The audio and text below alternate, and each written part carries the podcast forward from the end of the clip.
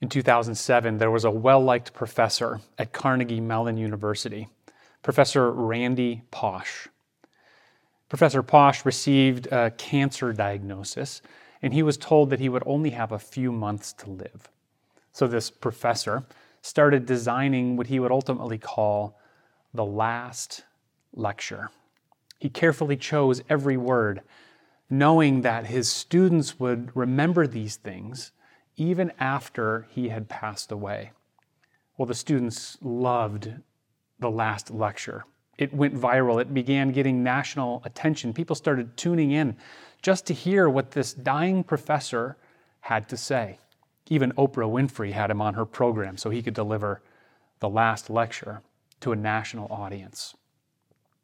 Well, Professor Pausch wasn't the first one to think of this. The Apostle Peter, who wrote our scripture today, he knew that he would soon die as well. So he carefully chose every word that he wanted us to hear, even after he had passed away. So we ought to tune our ears, we ought to tune in to what he had to say, knowing he would soon leave this earth. This is what he designed the letter to be. Look in verses 13 and 14 with me. He said, I think it is right, as long as I am in this body, to stir up by way of reminder, since I know that the putting off of my body will be soon, as our Lord Jesus Christ made clear to me. I will make every effort so that after my departure, you may be able at any time to recall these things. Peter knew these were his last words. Peter knew this was the last thing that people would remember about him. And how did he choose his words? What did he choose to convey in his last words so that we might all remember? He says that you might remember these things. What are these things he refers to? Well, in the verses that follow, which we're going to look at this morning, Peter refers to these things, these, these evidences that point to one all important fact that Jesus is God. This is what the dying Peter wanted all of us to know urgently, and he refers to two pieces of evidence that he found so compelling, so inarguable, that if anybody were to read his last words, they would know this one fact that Jesus is God. Two pieces of evidence that he pointed to. One was eyewitness proof. Peter was an eyewitness and an ear witness to the divinity of Jesus Christ, which we're going to see. And secondly, prophetic proof. All the prophets, what they point to was this simple fact that Jesus is God. Let's hear about the eyewitness proof that he wants all of us to remember. Let's hear about that first. Verse 16. He writes, For we did not follow cleverly devised myths when we made known to you the power and coming of our Lord Jesus Christ, but we were eyewitnesses of his majesty. Who's we? He's referring to Peter, James, and John. In the ancient world, you needed two or more witnesses in order to substantiate a claim. He's referring to these three people. We were eyewitnesses of his majesty. Verse 17. For when he received honor and glory from God the Father, and the voice was borne to him by the majestic glory, This is my beloved Son with whom I am well pleased. We ourselves heard this vo- very voice born from heaven for we were with him on the holy mountain. Peter's referring here to the famous Mount of Transfiguration, where Jesus brought his inner core, his inner closest disciples, Peter, James, and John. He invited them to witness something that would change the whole world. He would invite them to witness the revelation on the Mount of Transfiguration, where Jesus would be revealed as fully part of the Trinitarian Godhead, Father, Son, and Holy Spirit. If you want to learn more about the Mount of Transfiguration and what happened there, I refer you to an earlier sermon, an earlier text from August 30 this past year. You can look it up on the church podcast or the website where we studied Matthew chapter 17, the Mount of Transfiguration. Peter was there. He was an eyewitness, an ear witness to what the Father's voice boomed from heaven to say, This is my Son. Pay attention to him. So Peter is showing us this all important piece of evidence that would refer to, that would point to this all important truth that Jesus Christ is God. His dying words were that we would remember that Jesus is God, and he refers to his own eyewitness. But he also gives another piece of evidence. It's like he's saying, if you don't believe me, and my eyewitness refer to this second piece of evidence the prophets.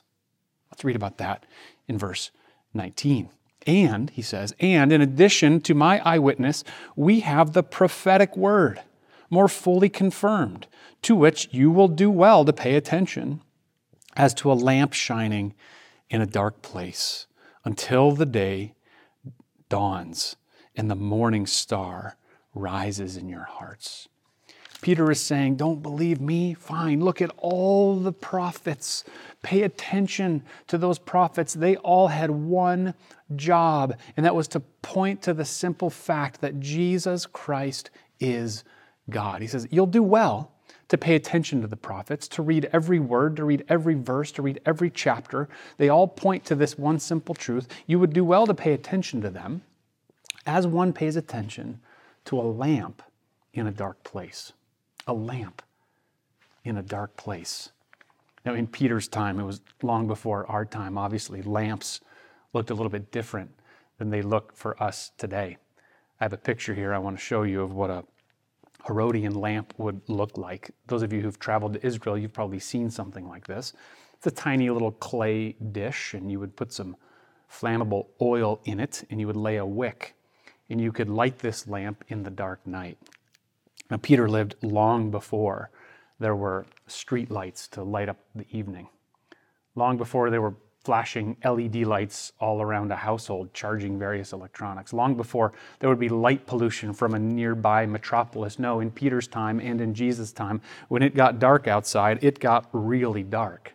So, a simple little flickering flame on a lamp like this one would change the whole atmosphere of a room. It would reveal things that weren't seen before in the darkness. One simple little flame would reveal what couldn't be seen before. Peter's saying, think about that lamp. Pay attention to the prophets as one might pay attention to a lamp, because the prophets reveal what we couldn't see before. They reveal truth that we couldn't see before. They reveal the main, all important truth that Jesus is God. Peter says, pay attention to the prophets, read them. Read every word because they point, they reveal this truth about Jesus. But I love where he takes the metaphor from there.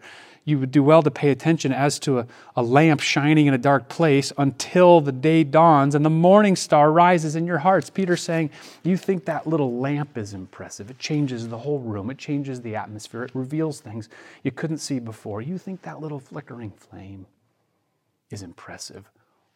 Wait till you see the source of all light himself. Wait till you see the sunrise.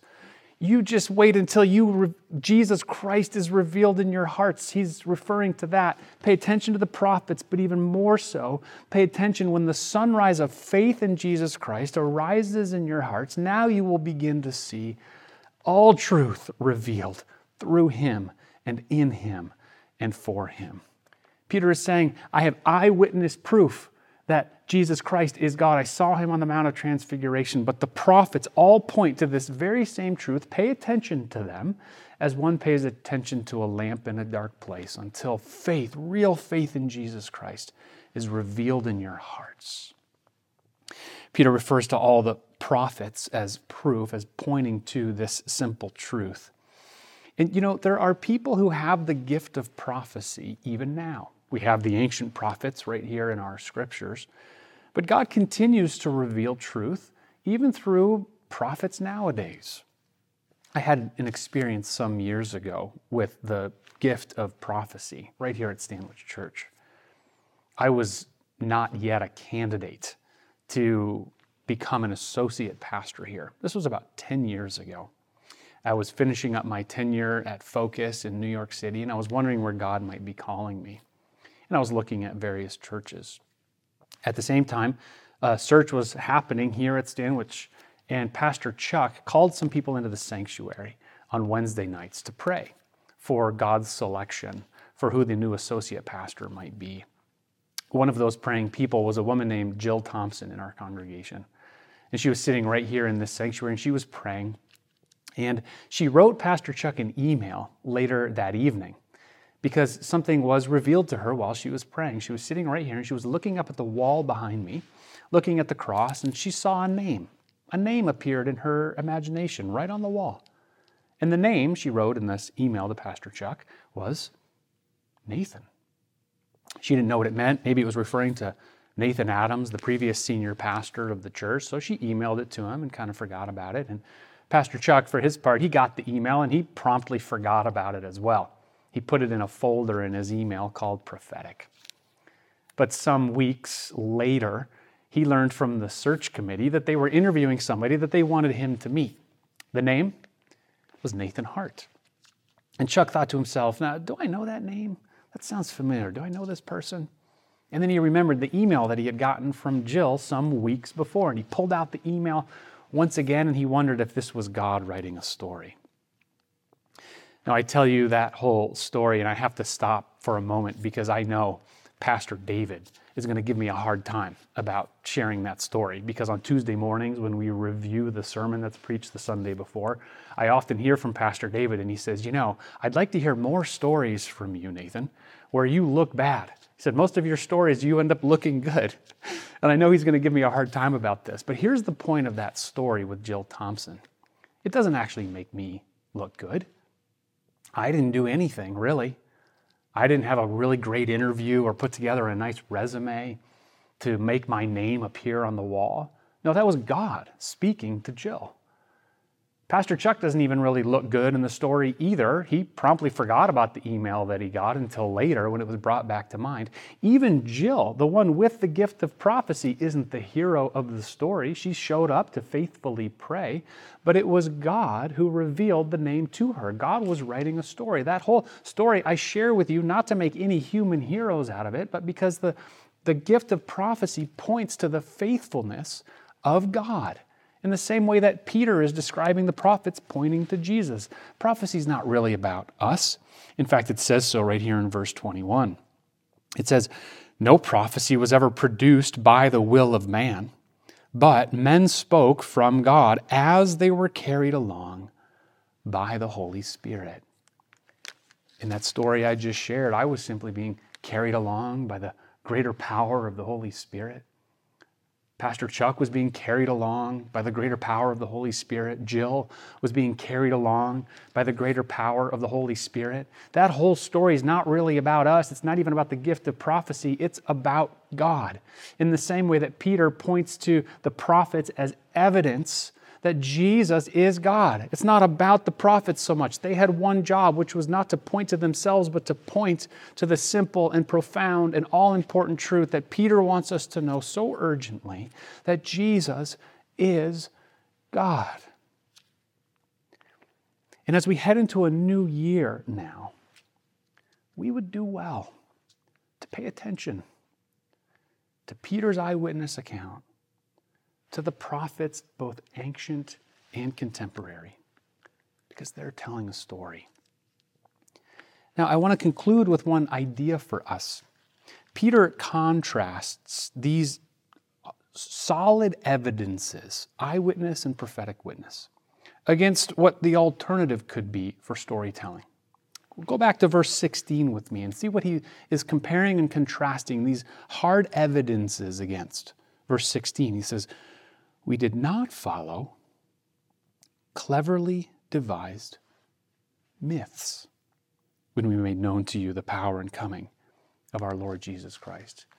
In other words, Peter is saying we didn't make this stuff up. There's no conspiracy theory here. It's not a bunch of people getting around cleverly to devise a myth. No, all of this story, all of this truth is coming from God. God revealed it on the mountain, God revealed it in his prophets. This is a story that God is telling, not that humankind is telling. It's not a cleverly devised myth. And the reason I want to end with this idea is because in 2021, we will probably be presented, each one of us, with some cleverly devised myths. If 2021 is anything like 2020, I know that your inbox, your email inbox, your social media feed will present you with quite a few cleverly devised myths. I know this because they landed in your inboxes in 2020. I know this because you forwarded some of them to me. And I saw these cleverly devised myths, these conspiracy theories, and I don't think they're going to stop going into 2021. But we would do well not to pay attention to those, but to pay attention to the eyewitness testimony of people like Peter and all of the prophets and what they point to, this most important truth that's not a myth, that is hard fact, which is that Jesus Christ is God. He's our Lord. He's our Savior. He's our guide. He is the author and perfecter of our faith. And so, in order to really focus on this in 2021, Perhaps you've already heard us mention this, but we'll have an opportunity to put something better in our inboxes. Not cleverly devised myths, but the Bible, the truth of Scripture. We have five minute audio Bible studies ready to land in your inbox every morning all year. If you haven't signed up for this yet, you can still do it on the church website. I encourage us all to pay attention, not just to Peter's last words, but to the words that, that they all, the truth that those words point to, that Jesus is God. Let's get in the Word in 2021. Let it be our guide, pointing us every day to the fact that Jesus is God. Amen.